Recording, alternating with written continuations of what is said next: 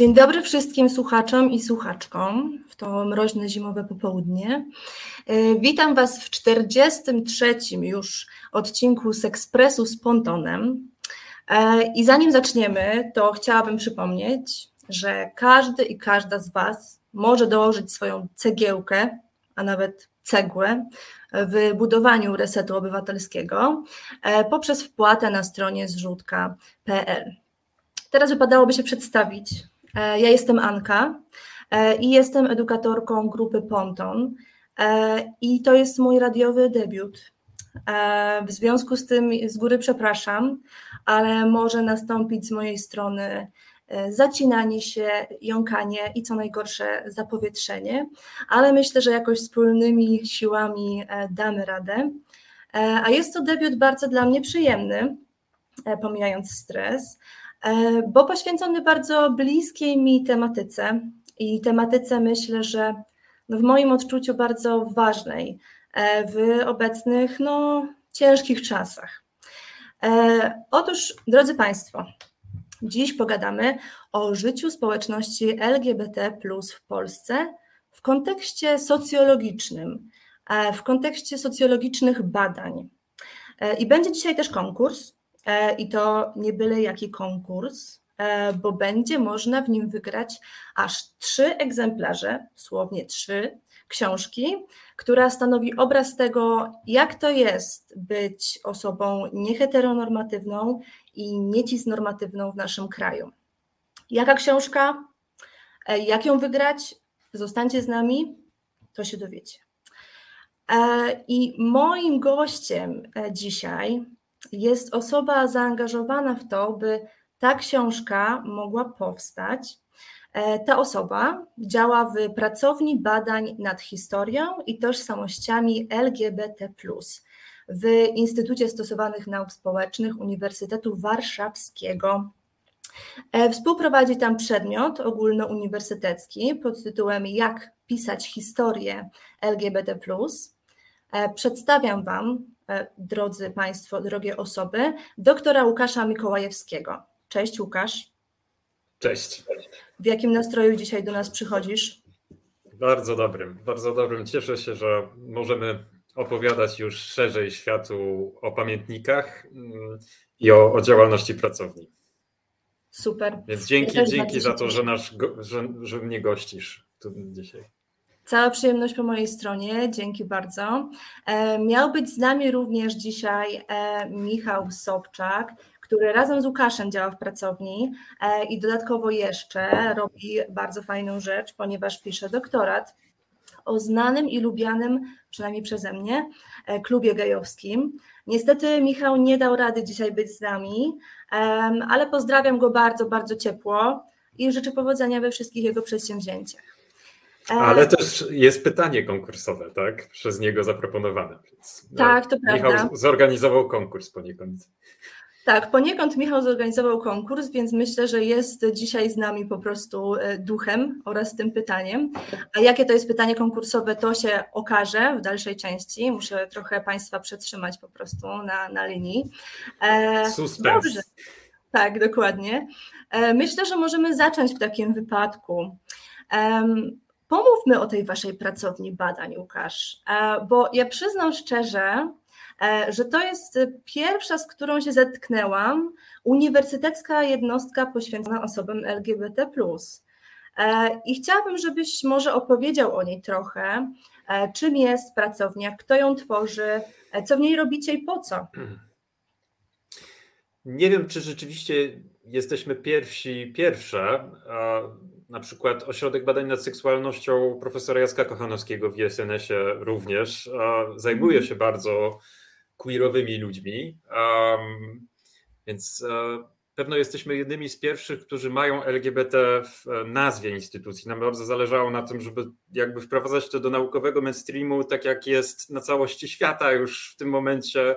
Jakby no, jesteśmy takimi tak samo ważną kategorią społeczną, jakby kategorią ludności, jak inne kategorie.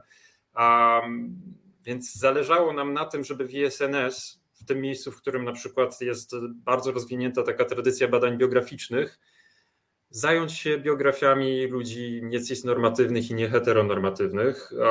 Widzieliśmy, że to jest paląca potrzeba tego momentu, ale po prostu poniekąd także nasze doświadczenia biograficzne na pewno się do tego przyłożyły, że czuliśmy, że to jest e, ważna sprawa. No i poniekąd pomysłodawcą pracowni, pomysłodawcami pracowni są Piotr Laskowski i Sebastian Matuszewski, którzy przez kilka lat zredagowali tomy mm, archiwum Ringelbluma. To był żydowski historyk, który w okresie międzywojennym zajmował się dokumentowaniem życia żydowskiego także w getcie warszawskim. Stworzył właśnie podstawę dokumentacji okresu eksterminacji Żydów, bezcenne materiały, które są przechowywane w Żydowskim Instytucie Historycznym. No i chłopaki zainspirowani tym, co obserwowali, jakby zaobserwowali, w jaki sposób badacze i badaczki związane z Onek Szabat dokumentowali życie mniejszości, zaczęli się zastanawiać, do jakiego stopnia możemy dokumentować życie mniejszości seksualnych e, w Polsce. Innym źródłem inspiracji ważnym mm, są badania biograficzne profesor Małgorzaty Melchior, która była na przykład moją promotorką w ISNS-ie i której pracę niesamowicie cenię, bo to jest tego typu socjologia, która jest niesłychanie mm, wrażliwa na pojedynczość doświadczenia ludzkiego. Jakby pokazuje to, jak każdy i każda z nas jest niepowtarzalną osobą, a jednocześnie w jakiś sposób życie społeczne ma takie swoje właśnie twarde brzegi, o które się zderzamy.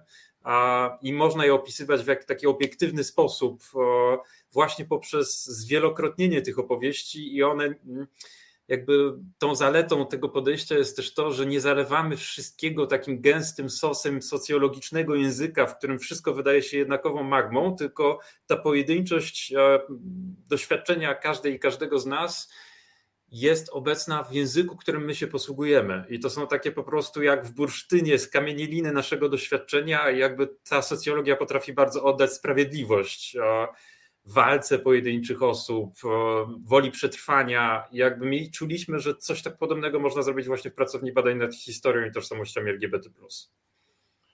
Super, e, bardzo mi się podoba to porównanie. I rzeczywiście, jak tak sobie myślę, jest coś w tym, że ta metoda biograficzna może właśnie jest takim złotym środkiem między takimi czysto socjologicznymi e, zasadami, schematami, a czymś, y, co jest po prostu niepowtarzalne, oryginalne jedyne w swoim rodzaju, czyli czyjeś wspomnienia, czyjeś życie, prawda? Także super rzeczywiście, że, że o tym powiedziałeś. A powiedz mi, od kiedy działacie? Pracownia powstała w 2019 roku. Jeśli się nie mylę, to był pierwszy rok, kiedy prowadziliśmy też fakultet na Uniwersytecie Warszawskim. Fakultet, który jest dla nas ważny i mam nadzieję, że dla osób, które chodzą na ten fakultet, to też jest dobra, dobra okazja, żeby przemyśleć pewne sprawy. To jest przedmiot ogólnouniwersytecki, więc chodzi połowa osób z ISNS-u, połowa osób zewsząd ci, i te, którzy mają ochotę.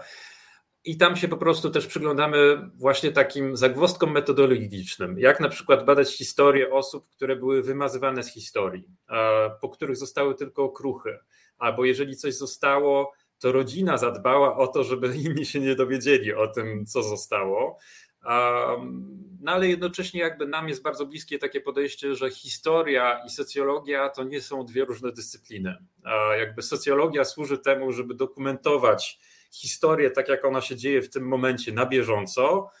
Natomiast e, nasza wiedza o historii, o tym, jak wyglądały inne zupełnie czasami społeczeństwa, pozwala nam zrozumieć lepiej samych siebie i same siebie. Mhm. Zgadzam się. E, okej, okay, czyli w ramach pracowni E, Prowadzicie e, przedmiot ogólnouniwersytecki, jak pisać historię LGBT, właśnie jak powiedziałeś. I jakimi jeszcze projektami się zajmujecie? Tak, to, to, to, się zaczęło w 2019 roku i jednocześnie zaczęliśmy od razu przygotowywać um, konkurs. Tutaj znaleźliśmy wspaniałą instytucję sojuszniczą, czyli Fundację imienia Heinricha Bella w Warszawie, która zgodziła się współpracować z nami, zorganizować konkurs pamiętnikarski. A pomysł był taki, żeby właśnie nakłonić ludzi do tego, żeby spisali nam historię swojego życia, tak jak one same to rozumieją tą historię, jak one sobie same opowiadają swoje życie. No i zajmujemy się też wywiadami biograficznymi. Robimy wywiady. Bardzo też ważną częścią pracowni jest udział studentek i studentów, którzy i które robią swoje własne badania, proponują, bo zastanawiają się, jak w tej bardzo zmieniającej się rzeczywistości społecznej i politycznej chwytać różne wymiary życia osób nieheteronormatywnych i niecisnormatywnych. I zastanawiam się, czy coś pominąłem jeszcze. No i oczywiście można w obrębie naszej pracowni, współpracując z nami, tutaj jeszcze może dopowiem, kto w pracowni jest. Jest też Julia Bednarek, która aktywistycznie pomaga nam e, organizować różne rzeczy, jest e, demonką organizacji. Jest Kamil Kaczewski, który pisze doktorat we Florencji o ludziach queer w Polsce w okresie międzywojennym. Jest doktor Marta Rawuszko, która zajmuje się socjologią gender i też właśnie tak badaniem polityki. Jest Natalia Pierzchawka, jest e, teraz oczywiście mam lęk, że zapomnę o kimś, ale jest Michał Narożniak, który też pisze doktorat we Florencji, więc jakby mamy tutaj a, i Ania Dżabaginas, e, która jest badaczką literatury. I teraz e, będzie mm, robi takie duże badanie porównawcze, jeżeli chodzi o literaturę saficką, czyli lesbijską w XIX i XX wieku w Polsce, Ukrainie i Rosji. No mam nadzieję, że nikogo nie zapomniałem. Oby, oby, jeśli by się ktoś jeszcze albo ktośa przypomniała, to nie krępuj się, możemy w trakcie to powiedzieć. E, super, te badania e, literatury chętnie bym przeczytała również. Robicie mnóstwo fajnych rzeczy i jest tego bardzo, bardzo dużo. Macie tak jakby bardzo dużo odnóg. E, bardzo mnie to cieszy. A powiedz mi w takim razie jeszcze, Łukaszu, tak zatrzymując się na tych pamiętnikach, bo ja pamiętam, że właśnie chyba to był 2020 rok, kiedy się właśnie tak po uczelni i po internecie, też po mediach społecznościowych rozeszła taka wieść, że wy organizujecie konkurs na pamiętniki osób LGBT. Um, no i teraz mamy początek 2022 roku. E, no i wy już te pamiętniki w formie antologii wydajecie, prawda? Tak, są dwie książki. W tym sensie jedna książka jest już dostępna, a druga będzie dostępna za dwa miesiące, dwa i pół. A pierwsza dostępna książka, tutaj trzymam ją w ręce dla tych, którzy obserwują na YouTubie, Pamiętniki osób LGBTQIA plus mała antologia. To jest trochę taki trailer wydany przez Fundację imienia Heinricha Bella w Warszawie które można dostać za darmo e, również. Jeżeli na przykład ktoś ma ochotę pójść na żurawią do siedziby Fundacji imienia Heinricha Bella, to tam jeszcze są egzemplarze, więc odzywajcie się do nich. To jest 18 pamiętników. Często jakby wśród nich jest na przykład najdłuższy z pamiętników, który dostaliśmy, który ma 70 stron, Anny Nadarbułki, która ma niesamowitą historię do opowiedzenia i jakby jest tam mnóstwo takich szczegółów historycznych bardzo ważnych. Mm, może od razu powiem, że ta mała antologia ma także swoje wydanie podcastowe, e, radiowe, bo mm, wspólnie z Radiem Tok FM, który jest, który jest e, partnerem medialnym tego projektu, Kasia Szustow przygotowała 14 audycji podcastów, które można sobie posłuchać, jak piszecie Tok FM pamiętniki, to tamte pamiętniki są przeczytane przez e, aktorów i aktorki różne, więc można sobie słuchać.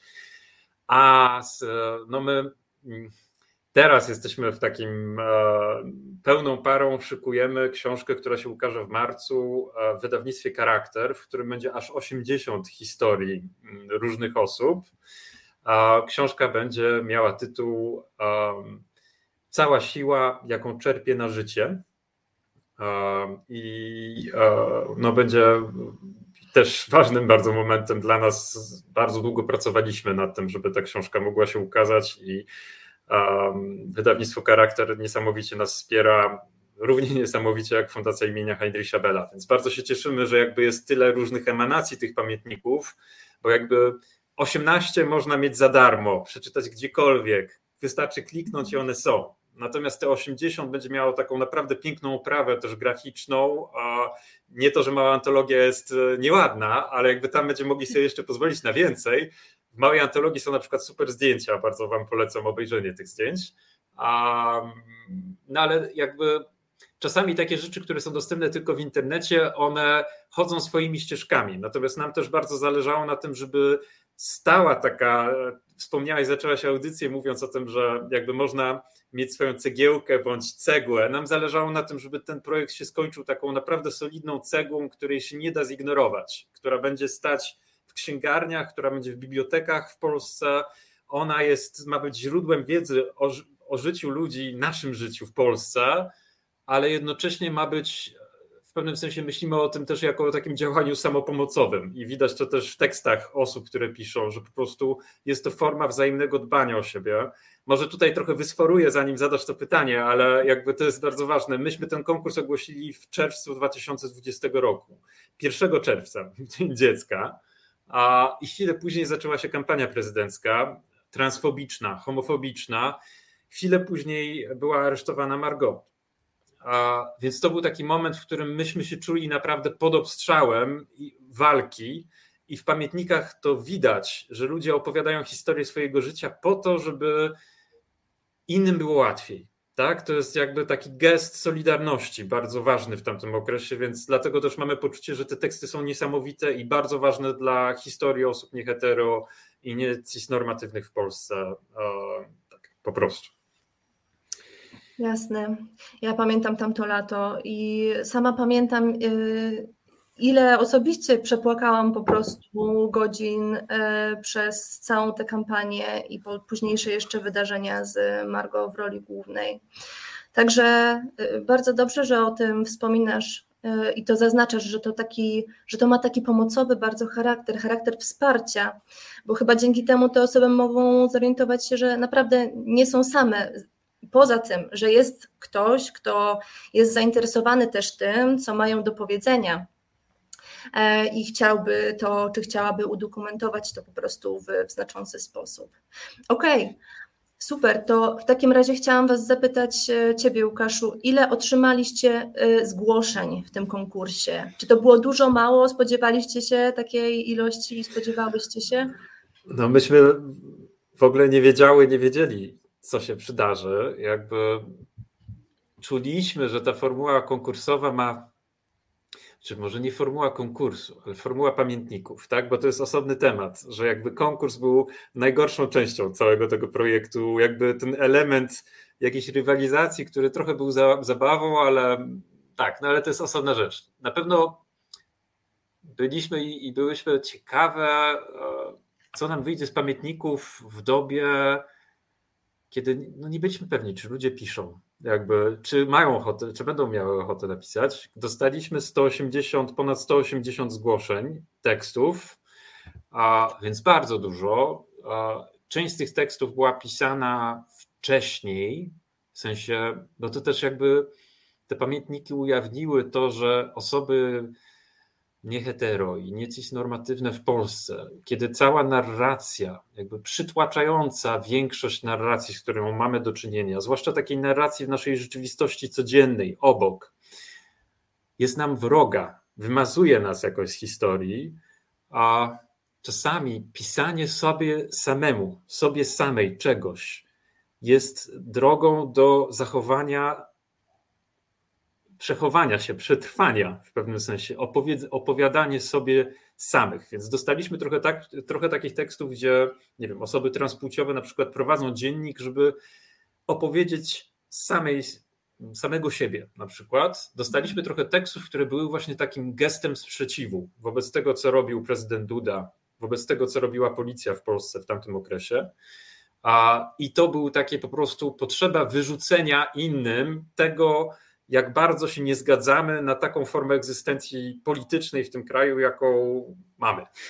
A, I trzecia jeszcze jakby kategoria tych pamiętników była, gdzie ludzie na użytek pracowni wracają do swoich własnych tekstów z dawna i biorą mhm. fragmenty tych tekstów i komentują je, obserwując na przykład jak stopniowo wyrzucały, wyrzucali z systemu zinternalizowaną homofobię. W jaki sposób na przykład pierwsze samo wypowiedzenia swojej nienormatywności były obarczone poczuciem winy, czymś, że się robi na przykład coś złego, przepraszaniem, jak to wypowiedzenie pozwala jakiś czas później wypowiedzieć to samo jeszcze raz, ale jakby już na bardziej własnych zasadach. Więc jakby jest to, to trochę taka historia, jakby mówiłaś o tej samotności i o tym płaczu w 2020 roku. No, jedna z rzeczy, która nam bardzo jakby, którą bardzo widać w tych pamiętnikach, to jest taka to, do jakiego stopnia osoby dorastające w Polsce mają poczucie jakiejś takiej samotności, nawet na poziomie słów, że nikt im nie daje słów do opisania samych siebie i w pewnym momencie muszą rozbić tą taflę jakby tej samotności, tego kłamstwa, w którym żyje społeczeństwo i to jest początek, kiedy dostają powietrze, kiedy mogą zacząć oddychać, zacząć się rozwijać, zacząć się oswajać, zacząć odnajdywać, jakby też tutaj bardzo ważny jest ten moment przełamywania tej nie tylko samotności mentalnej, ale po prostu takiej samotności fizycznej a, i przyjacielskiej, tak? Jakby to są też opowieści o takim odnajdywaniu siebie nawzajem, wsparciu, które dostajemy od siebie nawzajem. Mhm. Rozumiem. E, świetnie o tym opowiadasz i tak się zastanawiam, czy ciężko było rozstrzygnąć ten konkurs, bo z tego, co mówisz, naprawdę tutaj mamy do czynienia z mnóstwem indywidualnych historii, a jednak to miało właśnie formułę konkursu. I też mam tutaj e, w międzyczasie e, jedno pytanie od naszego widza Adama, ale to myślę, że zostawimy sobie te pytania na koniec. Powiedz, jak to było z tym rozstrzygnięciem? No to było bardzo trudne i niewdzięczne zadanie.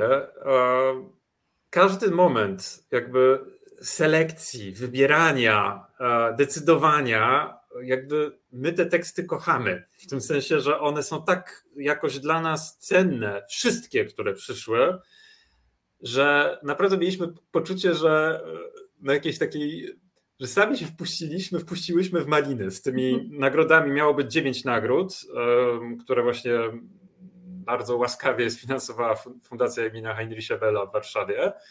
W końcu trzy profesorki z ISNS-u nam pomogły, sfinansowały dodatkowe trzy nagrody, bo absolutnie w tych dziewięciu nie można było się zmieścić, ale szczerze mówiąc, także te 12 jest wysoce niezadowalające, bo jakby staraliśmy się też, żeby mm, każda z literek miała swoje osoby pośród nagród. Jakby myśleliśmy, jak e, jak zrobić, żeby te nagrody jakoś e, odwzorowywały naszą różnorodność doświadczeń. Oczywiście nie dało się wszystkich. I także potem, jak wybieraliśmy 18 do małej antologii, to także było takie myślenie, niech jakby większość doświadczeń, o których mamy mowę, ma swój tekst. Na przykład złapaliśmy się na tym, że wśród nagród tylko jeden tekst opowiadał o rodzicielstwie osób niehetero i niecisnormatywnych, a że to jest ważne, że jakby musimy łamać to tabu jakby bardzo mało jest tak, tekstów o, o, o, rodzicielstwie na przykład e, męskich, jednopłciowych par tak, w Polsce. Um, no i to jakoś odzwierciedla naszą rzeczywistość. Um, co jeszcze? Teraz nawet jak wybieraliśmy, jesteśmy w trakcie jakby dopinania tych 80 tekstów, które będą w tomie charakteru. Ja również mam poczucie, że jest po prostu tak mnóstwo tekstów fantastycznych, które się nie zmieściły. A więc jakby wyglądało to w ten sposób, że spotykaliśmy się w pięcioro, sześcioro, troje, zależy od, od momentu. A, no i rozmawialiśmy, rozmawialiśmy, układaliśmy. Czasami mieliśmy jakąś rzecz już tak mniej więcej dograną, po czym myśleliśmy, nie, to jednak nie jest to. Jakby bardzo nakłaniam do tego, żeby nie myśleć o tym w kategoriach konkursu, tylko właśnie myśleć bardziej, ten konkurs miał być takim haczykiem, żeby zwrócić mhm. uwagę opinii publicznej, że jest nagroda. W pewnym sensie może się trochę cieszę, że w momencie, w którym jakby mm, robiono taką kocówę, to jest bardzo łagodne słowo, robiono nagonkę na osoby mhm. LGBT w Polsce, jakby wystąpiliśmy jako nasza skromna instytucyjka z pomysłem nagrody. Nagroda za opowiedzenie, tak? Jakby to było jakoś w kontrze, więc w tym sensie może bym bronił tych nagród jakoś, ale mhm. właśnie z takim cudzysłowem, że to nie o nagrody chodzi. Jasne, rozumiem. Gratuluję, że udało Wam się wyłonić zwyciężczynie i zwycięzców w takim razie, skoro było tak ciężko. Opowiedz mi, jaki, jaki obraz wyłania się z tych pamiętników. Gdybyś tak, nie to są różne obrazy, nie? Ale jakbyś tak miał wymienić, co płynie z nich, jaki obraz życia osób LGBT+. Jeszcze może tylko dopowiem coś a propos wszystkich tych zgłoszeń, bo to jest tak, że są te różne książki, są audycje, ale to, co jest fundamentalnie dla nas ważne jako pracowni badań nad historią i tożsamościami LGBT, to jest to, że wszystkie pamiętniki staną się częścią archiwum, które będzie w gabinecie rękopisów BUF dostępne dla osób zajmujących się historią osób LGBT. Też zachęcamy, jeżeli ktoś na przykład ma pamiętnik, chciałby się podzielić, my nadal zbieramy te pamiętniki także poza konkursem. Chodzi, właściwie to jest fundament całego pomysłu, że nieważne co my jako garstka osób, które muszą wybrać wiem, kilkanaście, kilkadziesiąt pamiętników wybiorą do tej publikacji, będzie wiele osób innych, które będą czytać nawet te teksty, które na przykład teraz nie będą opublikowane, i to będzie jakiś taki korpus do poznawania żyć osób niehetero i niecisnormatywnych w Polsce.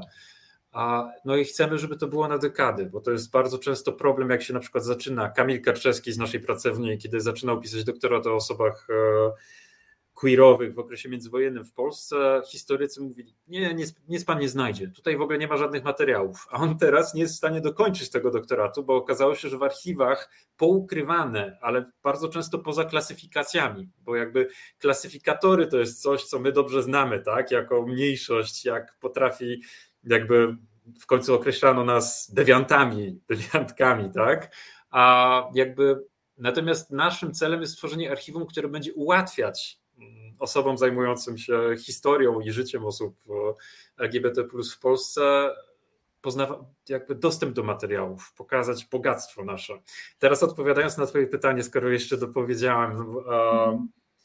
jaki obraz się wyłania? Oczywiście tyle, ile osób będzie czytać te pamiętniki, tyle będzie tych obrazów, ale chyba w pracowni się zgadzamy, że to, co jest jakby pierwszą taką wstrząsającą jakoś rzeczą, to jest właśnie ten opis samotności w okresie dojrzewania i tego jak, jakiegoś rodzaju krzywdy i, i bólu i cierpienia, które wiąże się z dorastaniem w świecie, jak jedna z autorek mówi, totalnej absencji osób LGBT. Tak, że jakby co prawda, nie wiem, są jakieś filmy i te osoby, które dorastały w latach 90., jak ja, no to były takie pojedyncze filmy, które naj, najczęściej kończyły się tragicznie, tak? ale można było zobaczyć, że takie osoby jak my istnieją, a po czym jakby w małym miasteczku, a czasami nawet w dużym mieście, jakby nie było nikogo w pobliżu, kto mógłby podzielić się swoim doświadczeniem. To było jakieś tabu, to była taka skonstruowana klatka, która jakby kazała ludziom internalizować w pewnym sensie truciznę, jeżeli chodzi o ich takie myślenie o samych sobie. Więc jakby mamy bardzo dużo takich bardzo namacalnych opisów, na czym polega udręka takiego wyrastania w samotności, ale od razu bym chciał to też zrównoważyć, bo jakby ponieważ to są osoby, które przeszły w pewien sposób na drugą stronę, są w stanie opowiedzieć o tym, jak się od tego uwolniły, więc to jest też niesamowicie silny, jakby niesamowicie taki sugestywny opis naszej siły.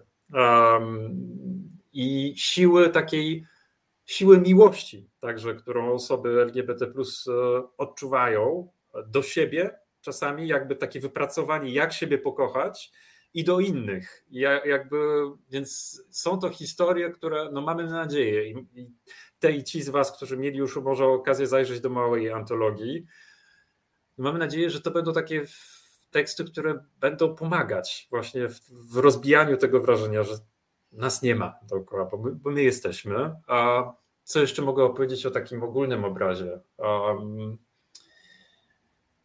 um, może masz jeszcze jakieś pytanie? Ja tutaj mhm. się zastan- O, mam jeszcze jedną rzecz, bo jakby ponieważ jestem socjologiem, no to też interesuje mnie, jakby najlepsze badania socjologiczne to są takie, które biorą jakiś, moim zdaniem, które jakiś skrawek rzeczywistości i się wydaje, że to jest o tym skrawku, tylko o tym skrawku, ale w tym skrawku widać resztę. Więc jakby te pamiętniki są też niesamowitym mm, dokumentem i źródłem, żeby rozumieć, jak w Polsce podchodzi się do dzieci, po prostu do dzieci, hetero, nie hetero, cis, trans, jak dzieci są pozbawione e, w oczach dorosłych podmiotowości. Więc mamy ileś tam historii, na przykład o rodzinach, które wynajmują detektywów, żeby śledzić nastoletnie dzieci, które jakby okazują się być na przykład nie hetero, a, i żeby przeszkodzić tym miłościom, które się wywiązują. Mamy na przykład autorkę, która mm, prowadzi pamiętnik, dziennik i ma 18 urodziny i pisze: Jeśli spojrzeć na to z perspektywy legalnej, dziś pierwszy raz myślę i czuję legalnie. Więc takie poczucie instytucji, które wpychają ludzi w ubezwłasnowolnienie w jakiś sposób, takiej walki o to, żeby być tym podmiotem. Um, co innego wychodzi, jeżeli chodzi o taki ogólny obraz socjologiczny życia w Polsce. No na pewno dużym tematem jest Kościół katolicki. Jak, jak mhm. Kościół katolicki jakby dolewa trochę oliwy do ognia właśnie tego ubezwłasnowolnienia. Um, innym tematem jest, czy my w Polsce umiemy rozmawiać o emocjach, swoich emocjach, cudzych, jak duża część naszej złej edukacji, którą dostajemy, polega na tym, żeby dystansować się od własnych emocji albo spychać je gdzieś. Um, co jeszcze wychodzi? Um, no ciekawe jest przyglądanie się szkołom na różnych etapach, uniwersytetom, jak wygląda szpital. Um, jeszcze takim wspólnym rysem, jeżeli chodzi o tą samotność, to jest jak w bardzo wielu tekstach ludzie piszą, że jak byli nastoletni, nastoletnie, nie wiedzieli, że można być niehetero. Po prostu tego nie ma na mapie. Jakby myślę, że to teraz się zmienia i w ogóle to jest też bardzo ciekawe w obrębie tych 180 tekstów no, zdecydowana większość to są teksty pisane przez osoby dwudziestoletnie, dwudziestopięcioletnie, więc to jest w pewnym sensie takie wielkie ruszenie osób, które chcą zmienić jakby ten język, którym my się posługujemy i opowiedzieć swoje doświadczenie, więc jakby w pewnym sensie to jest cudowne, cudownie nam się to udało zrobić taki, taką migawkę, zdjęcie z tego momentu, w którym ludzie mówią basta, my już się nie będziemy cenzurować. Jedna z autorek trochę starszych, 40-latka pisze jakby o tym, jak, że próbuje grać w normalne. Jakby to jest akurat osoba, która e, w swoim środowisku pracy nie mówi o tym, że jest lesbijką, jej partnerka również nie mówi w swoim środowisku pracy, więc jest to bardzo cenny opis osób, które żyją poniekąd w ukryciu i gotuje się w nich w środku. I jakby to, co w tych pamiętnikach widać, to jest ten moment, w którym poniekąd Andrzej Duda można powiedzieć, że złamał to tabu, nazwał nas po imieniu i to było w pewien sposób bardzo wyzwalające dla nas, w tym sensie, że dało nam impet do walki i do przełamania tej cenzury. Bo na przykład Platforma Obywatelska, co było trochę też widać w trakcie kampanii prezydenckiej, uprawiała strategię przemilczania egzystencji, tak? tak? I jakby tutaj w momencie, kiedy jesteś pod obstrzałem, można powiedzieć, ok, to ja już się nie cenzuruję, już nie gram w normalne, ja po prostu chcę być równorzędną obywatelką, równorzędnym obywatelem i to w tych pamiętnikach jest. Mhm. Wiesz co, to jest bardzo ciekawe, jak e, można przekuć coś bardzo negatywnego właśnie e, w, w siłę i w takie powiedzenie sobie, okej, no w takim razie przynajmniej e, ktoś zauważył, że jesteśmy, jesteśmy, oto my i nie jesteśmy wcale tacy, jak nas przedstawiacie i e, tacy, w jaki sposób nas obrażacie. E, I wiesz co, też wydaje mi się, że w kontekście tych młodych ludzi, o których mówisz, ja w ogóle byłam zszokowana, jak powiedziałeś o detektywie, że, że rodzice są w stanie zrobić coś takiego swojemu dziecku. E... Mhm, proszę. To może jeszcze dopowiem. Mhm. Mamy ileś opisów, gdzie osoby piszą te swoje sekretne pamiętniki, które dostają się w ręce rodziców, tak? Albo na przykład listy miłosne, tak? Które rodzice czytają i jakby mają poczucie, że mogą to robić. To jest dla mnie. Oczywiście, jakby to się dzieje w Polsce, dzieje się w ogóle na świecie. Myślenie o tym, na czym polegają prawa dziecka, jak, nie wiem, zróżnicować też pojęcie dziecka, osoby nastoletniej, tak, bo to jakby są różne sytuacje jaskrawo, mhm. a jakby myśmy nawet mieli kłopoty z tym, bo napisało do nas no, co najmniej dziesięcioro osób niepełnoletnich.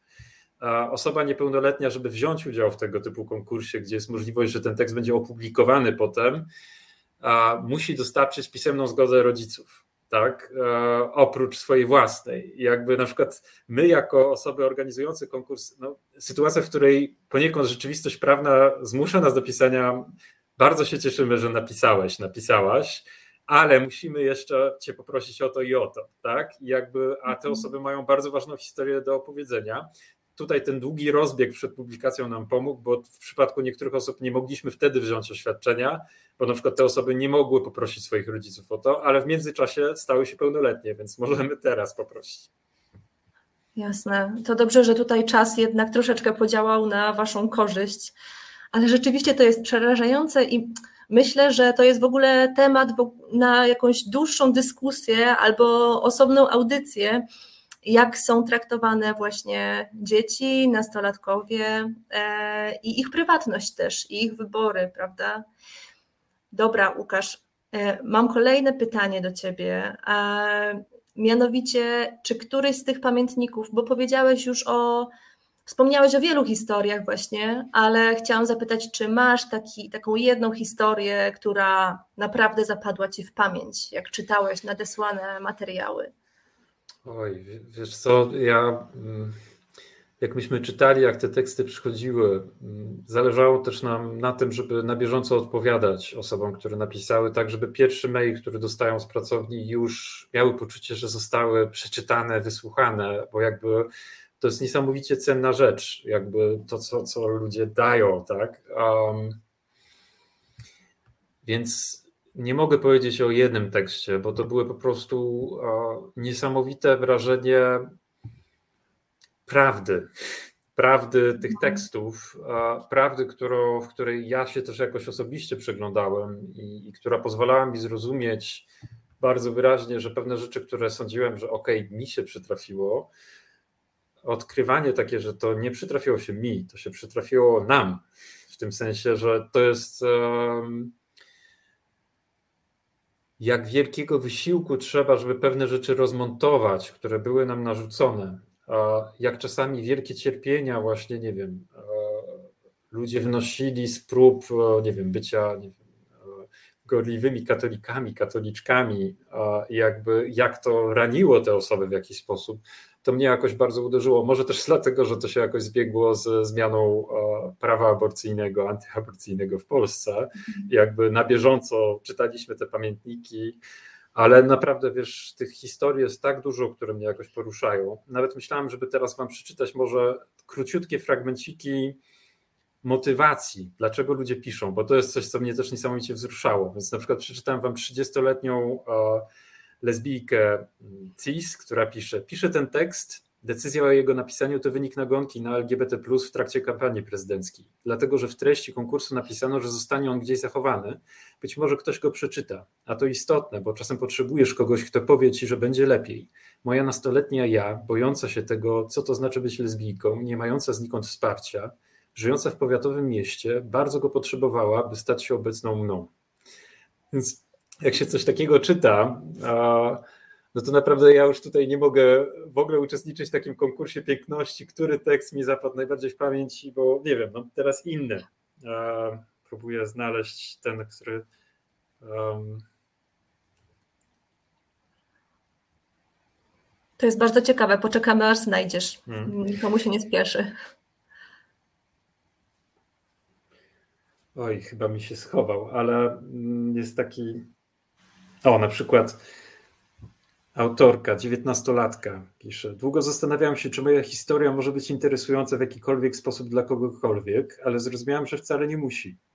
Postaram się jednak, aby po przeczytaniu tego chociaż jednej osobie odpalił się w głowie trybik mówiący: O, a myślałem, że jestem z tym sam, sama. Tak? Więc coś podobnego. Hmm. O... Tutaj chyba. Mhm. Mhm, proszę. Inna jeszcze rzecz, która jakoś była ważna,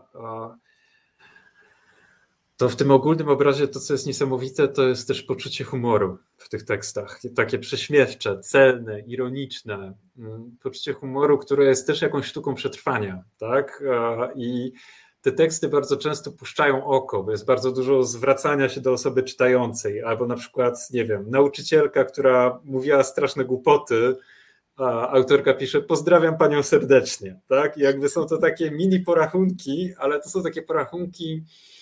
Hmm, jakiś czas temu rozmawiałem z mm, koleżanką, która jest pisarką, która mówi, mówiła mi, że jak coś się jej przydarza niemiłego, to sobie myśli, zobacz, ja ciebie opiszę, tak? Jakby w tych pamiętnikach e, widać tą taką władzę opisu tego, że my możemy sobie świat przedstawić i powiedzieć, jak było, i to jest źródłem też zdrowienia, źródłem mocy, źródłem wspólnoty, także, bo humor w pewien sposób łączy, więc jakby na pewno grzaliśmy się i grzałyśmy w tym poczuciu humoru osób piszących i to było źródłem jakiegoś też takiego motoru dla naszej pracy. No właśnie, bo chciałam też zapytać, jak Wam się pracowało nad tymi materiałami? Czy tylko takie smutne uczucia Wam się mm, Wam towarzyszyły, czy, czy również czerpaliście z tego jakiegoś takiego powera i motywację do dalszej pracy? Um, zdecydowanie, zdecydowanie. To było niesamowite i mi się wydaje, że tutaj na przykład w książce charakteru podtytuł będzie Świadectwa, relacje, pamiętniki osób LGBTQ. I jakby to pojęcie świadectwa jest jakaś moc związana z tym, że można opowiedzieć swoje życie, nawet jeżeli się opowiada o bardzo trudnych rzeczach. Inne źródło mocy, coś, co dla mnie, jako osoby, dla której język jest źródłem niesamowitej radości, to jest to, że nie ma jednego takiego samego tekstu. Jakby nawet teraz, jak, jak my szykujemy ten kolejny tom i widzę, ile tekstów nie weszło do niego, które mi się wydają świetne, um, to, co jest dla mnie jakoś uderzające, to to, że jakim cudem tyle niesamowicie utalentowanych osób napisało dla nas teksty. W tym sensie, że jak to jest możliwe, że aż tyle napisało osób, które naprawdę mają jakiś świetny taki słuch literacki, że wychwytują pewne rzeczy, że mówią bardzo śmieszne rzeczy. Um, I myślę, że pewnego rodzaju sytuacja, w której człowiek jest zmuszony do tego, żeby opowiadać sobie w kontrze inaczej niż przy pomocy gotowców, które jakoś krążą, jest źródłem no, jakiejś inteligencji, trafności języka, który jest niesamowicie żywy. Więc myśmy się żywili ży życiem tego języka w pewien sposób. tak. To w takim razie niezły fan, y, zważywszy też, że tyle tego materiału otrzymaliście i otrzymałyście. A no to ja myślę, Łukasz, że teraz po prostu nasze apetyty na te antologie są po prostu tak rozbudzone, że chyba czas zapytać, bo tak, jeśli mielibyśmy i miałybyśmy podsumować, gdzie teraz można przeczytać e, ten taki właśnie, tą okrojoną e, wersję tych 18 pamiętników, e, no to tak, po pierwsze w fundacji można odebrać jeszcze darmowy egzemplarz, tak? Napisać warto do fundacji, że, że chcecie i tam jeszcze są egzemplarze. Po drugie, okay. tak, po drugie, właśnie oddaję Ci głos. No jak na, na przykład wpiszecie ISNS, pamiętniki, to Wam wyskoczy strona, e, która Was przekieruje do strony mm, Fundacji imienia Heinricha Bella w Warszawie z publikacjami i tam będzie PDF. Mam nadzieję, że za jakiś czas też będzie EPUB, zobaczymy. No i można sobie już ściągnąć, pooglądać zdjęcia. Na przykład są tam bardzo ładne zdjęcia właśnie z wesela Bułki i Ryda. Bułka jest osobą queerową, Iryt jest trans queerową osobą i jakby jest tam długa historia ich tak obiektywnie niedługiego życia, ale jednocześnie to jest długa droga, którą oni przeszli i są też bardzo ładne zdjęcia z ich, ich właśnie ślubu i wesela na przykład. Super. I oprócz tego też e, w wersji czytanej przez aktorów i aktorki można się zapoznać z tymi pamiętnikami. Tak, tak. Czytane przez Klarę Bielawkę, Krzysztofa Ogłozę, Piotra Polaka, Marcina Bosaka, mm, ojej, teraz na pewno kogoś zapomnę, Ewę Telegę i Zofię Domalik, więc sześcioro autorów, aktorów i aktorek. Jak wpiszecie sobie TOK FM pamiętniki, to wam wyskoczą te podcasty.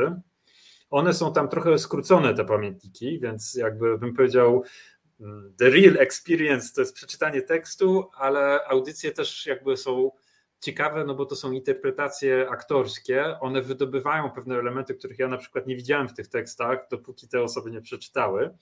Więc e, i też od autorów, autorek tekstów wiem, że dla nich to też było niesamowite doświadczenie, że napisali swoje życie, po czym ktoś inny czyta ich życie. Lucjusz Olszewski, którego tekst był przeczytany, podzielił się, że to jest takie poczucie, że trochę jak nie wiesz, co zrobić ze sobą, kiedy śpiewają ci 100 lat i co ze sobą zrobić ale jednocześnie, że na początku jest dziwnie, a potem te osoby jakoś wciągają się w swoją własną historię, w swoje własne życie opowiadane przez kogoś innego, bo jednocześnie te życia właśnie zapisują coś, co jest po prostu charakterystyczne dla naszego czasu, dla naszego społeczeństwa, dla naszego dorastania, dla, dla siły, którą zdobywamy. Rozumiem. Super, że jest tyle kanałów w takim razie, poprzez które można się zapoznać z pamiętnikami. I chyba to jest czas, y, żeby powiedzieć właśnie o konkursie. To jest już ten moment. Otóż y, można zapoznać się z pamiętnikami również wygrywając y, książkę i odpowiadając na pytanie konkursowe, które zaraz zadam. Właśnie tą książkę, którą tak, Łukasz pokazuje dwa egzemplarze, gdyż nie ma trzech rąk, ale ogólnie są trzy egzemplarze do wygrania. E, I drodzy słuchacze i słuchaczki, otóż tak, co trzeba zrobić, żeby wygrać książkę? Po pierwsze, wchodzicie sobie radośnie na fanpage grupy Ponton. Zapraszamy w ogóle do zalajkowania nas. Mamy bardzo przyjemny fanpage e, na Facebooku. Po drugie, Szukacie sobie najświeższego posta, nie jest to trudne, e, który promuje naszą audycję. E, I po trzecie, w komentarzu pod tym postem odpowiadacie na pytanie konkursowe. I teraz uwaga, uwaga. Czytam pytanie konkursowe. Łukasz, czy mogę je przeczytać, czy ty wolisz? Nie, nie, okay. czytaj, czytaj. Dobrze. E, w jaki sposób czytanie pamiętników może pomóc osobom nieheteronormatywnym i niecisnormatywnym? Pytanie bardzo otwarte. Można y, dać upust swoim przemyśleniom e, i trzy najfajniejsze odpowiedzi nagrodzimy pamiętnikami. E, także mam nadzieję, że staniecie, drodzy widzowie i widzki, na wysokości zadania i że będzie bardzo wiele komentarzy pod postem. E, natomiast Łukasz z resztą składu pracowni wybiorą te najciekawsze. Powtarzam jeszcze pytanie. W jaki sposób czytanie pamiętników może pomóc osobom nieheteronormatywnym i niecisnormatywnym? A, Okej, okay, w takim razie. Ale Anka, pomożesz nam trochę, bo już jakby byciu jurorkami, jurorami, jak wiesz, boimy się tej sytuacji konkursu, więc liczymy no, na Twoją pomoc. Tak. Spoko, pomogę Wam, jeśli nie dacie rady. Już pewnie po rozstrzyganiu konkursu pamiętnikarskiego macie trochę dosyć, więc może ja tutaj przyjdę z odsieczą. Łukasz, y, ja myślę, że mnóstwo ważnych rzeczy wypłynęło tutaj podczas tej naszej rozmowy i oprócz nich Chciałabym, żebyśmy dodali jeszcze parę, e, bo widziałam e, dwa przynajmniej pytania od naszych słuchaczy i słuchaczek i chciałabym Cię zapytać, czy miałbyś może ochotę na te pytania odpowiedzieć? Ja je zaraz mogę przeczytać. Tak, ja nie śledziłem komentarzy, bo jestem mało multitaskingowy, że tak powiem. Więc... Jasne, no to od tego masz mnie w takim razie. Pytanie pierwsze. E, pan Adam pyta, jakich osób życiorysy są przedmiotem badań pracowni. Jaki był klucz doboru? No myślę, że e, jakby nasze podejście jest dosyć takie queerowe, LGBT-owe, w tym sensie, że no staramy się myśleć właściwie o wszystkich osobach z tych literek tęczowych, ale jakby bliskie jest nam też takie podejście, które myśli o tym, że język jest jakoś drugorzędny w stosunku do rzeczywistości. W tym sensie, że jeżeli ktoś się nie łapie w jakąś etykietkę, to my i tak chcemy dowiedzieć się, jaka jest historia tej osoby, chociaż, nie wiem, na przykład nie ma jeszcze literki. Tak? Więc zasadniczo chodzi nam o osoby, które są jakoś postrzegane jako osoby poza normą. Ale wiecie, bo też takie jest definiowanie na przykład ludzi tylko poprzez bycie kontrą w normie, to też nie jest do końca to, co, mm, o co nam chodzi. Jakby chodzi o mm, jakby pokazanie różnorodności e, doświadczeń ludzi.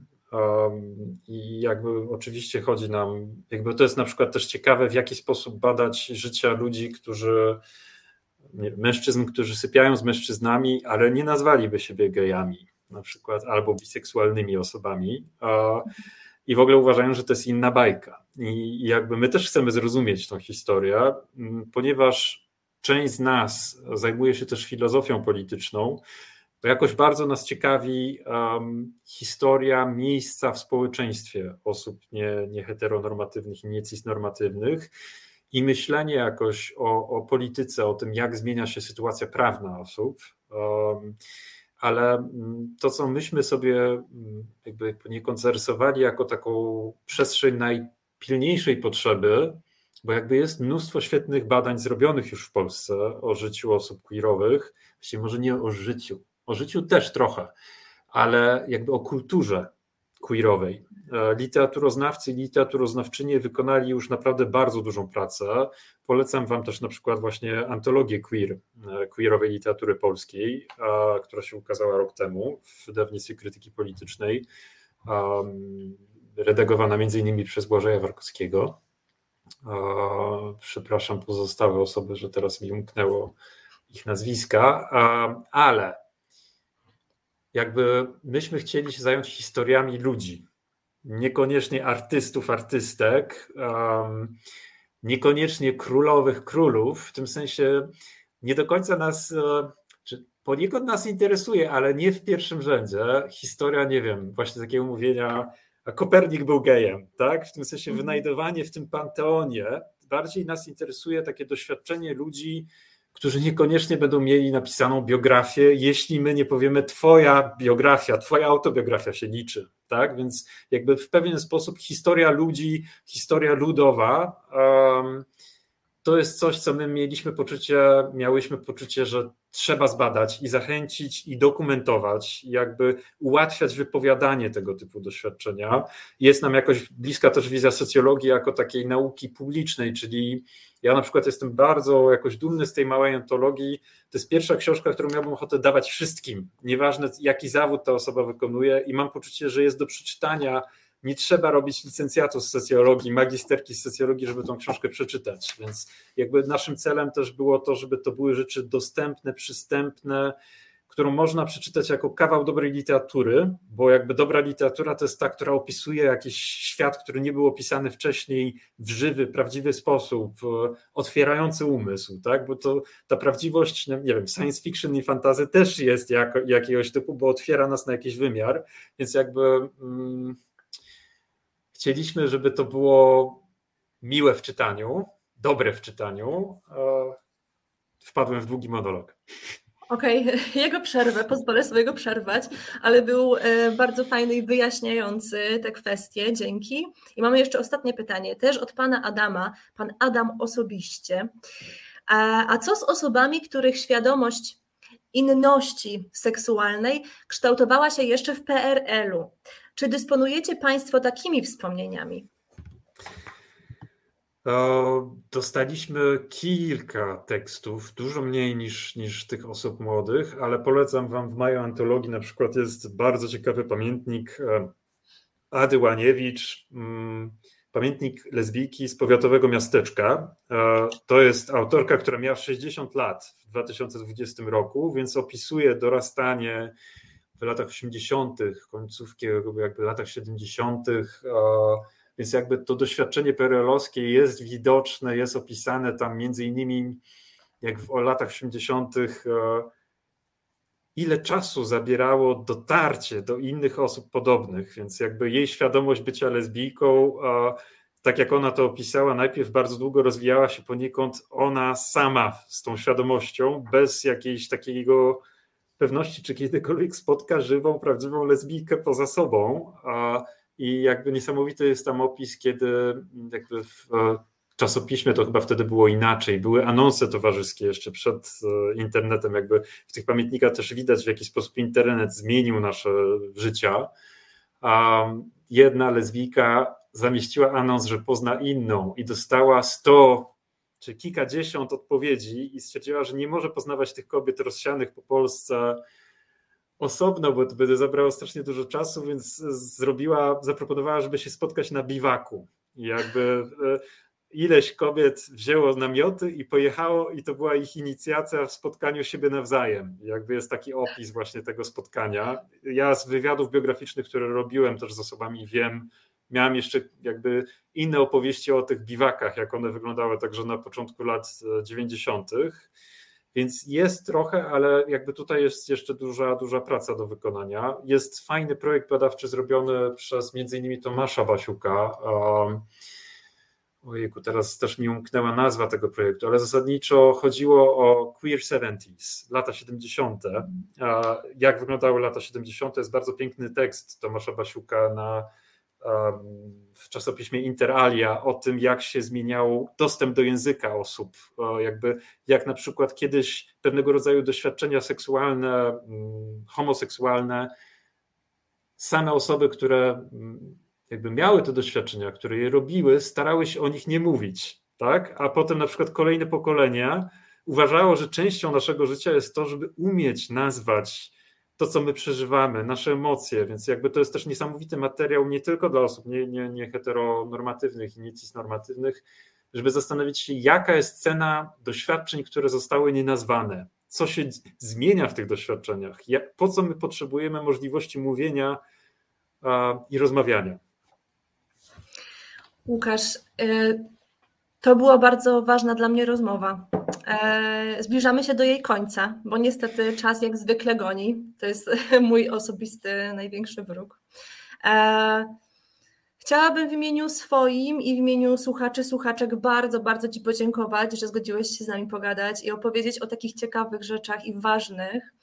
E, no i pozostaje mi życzyć Wam powodzenia, Wam jako pracowni i zapewnić, że robicie świetną robotę i mam nadzieję, że Wasze przyszłe i bieżące przedsięwzięcia po prostu będą zakończone sukcesami. Dziękuję Ci bardzo. Ja dziękuję bardzo Tobie i wszystkim słuchającym i oglądającym. To jest e, bardzo, jestem ciekaw, jesteśmy ciekawi i ciekawe Waszych wrażeń, więc też piszcie nam, a jeżeli na przykład chcecie się podzielić swoimi historiami, też nam piszcie i, i, i no, będziemy, będziemy działać dalej. Dzięki. Super. Pozdrawiam Was wszystkich. Dziękuję za dzisiejszą audycję. Trzymajmy się, nie dajmy się. Miejmy fajny dzień, niedzielny wieczór. Do widzenia.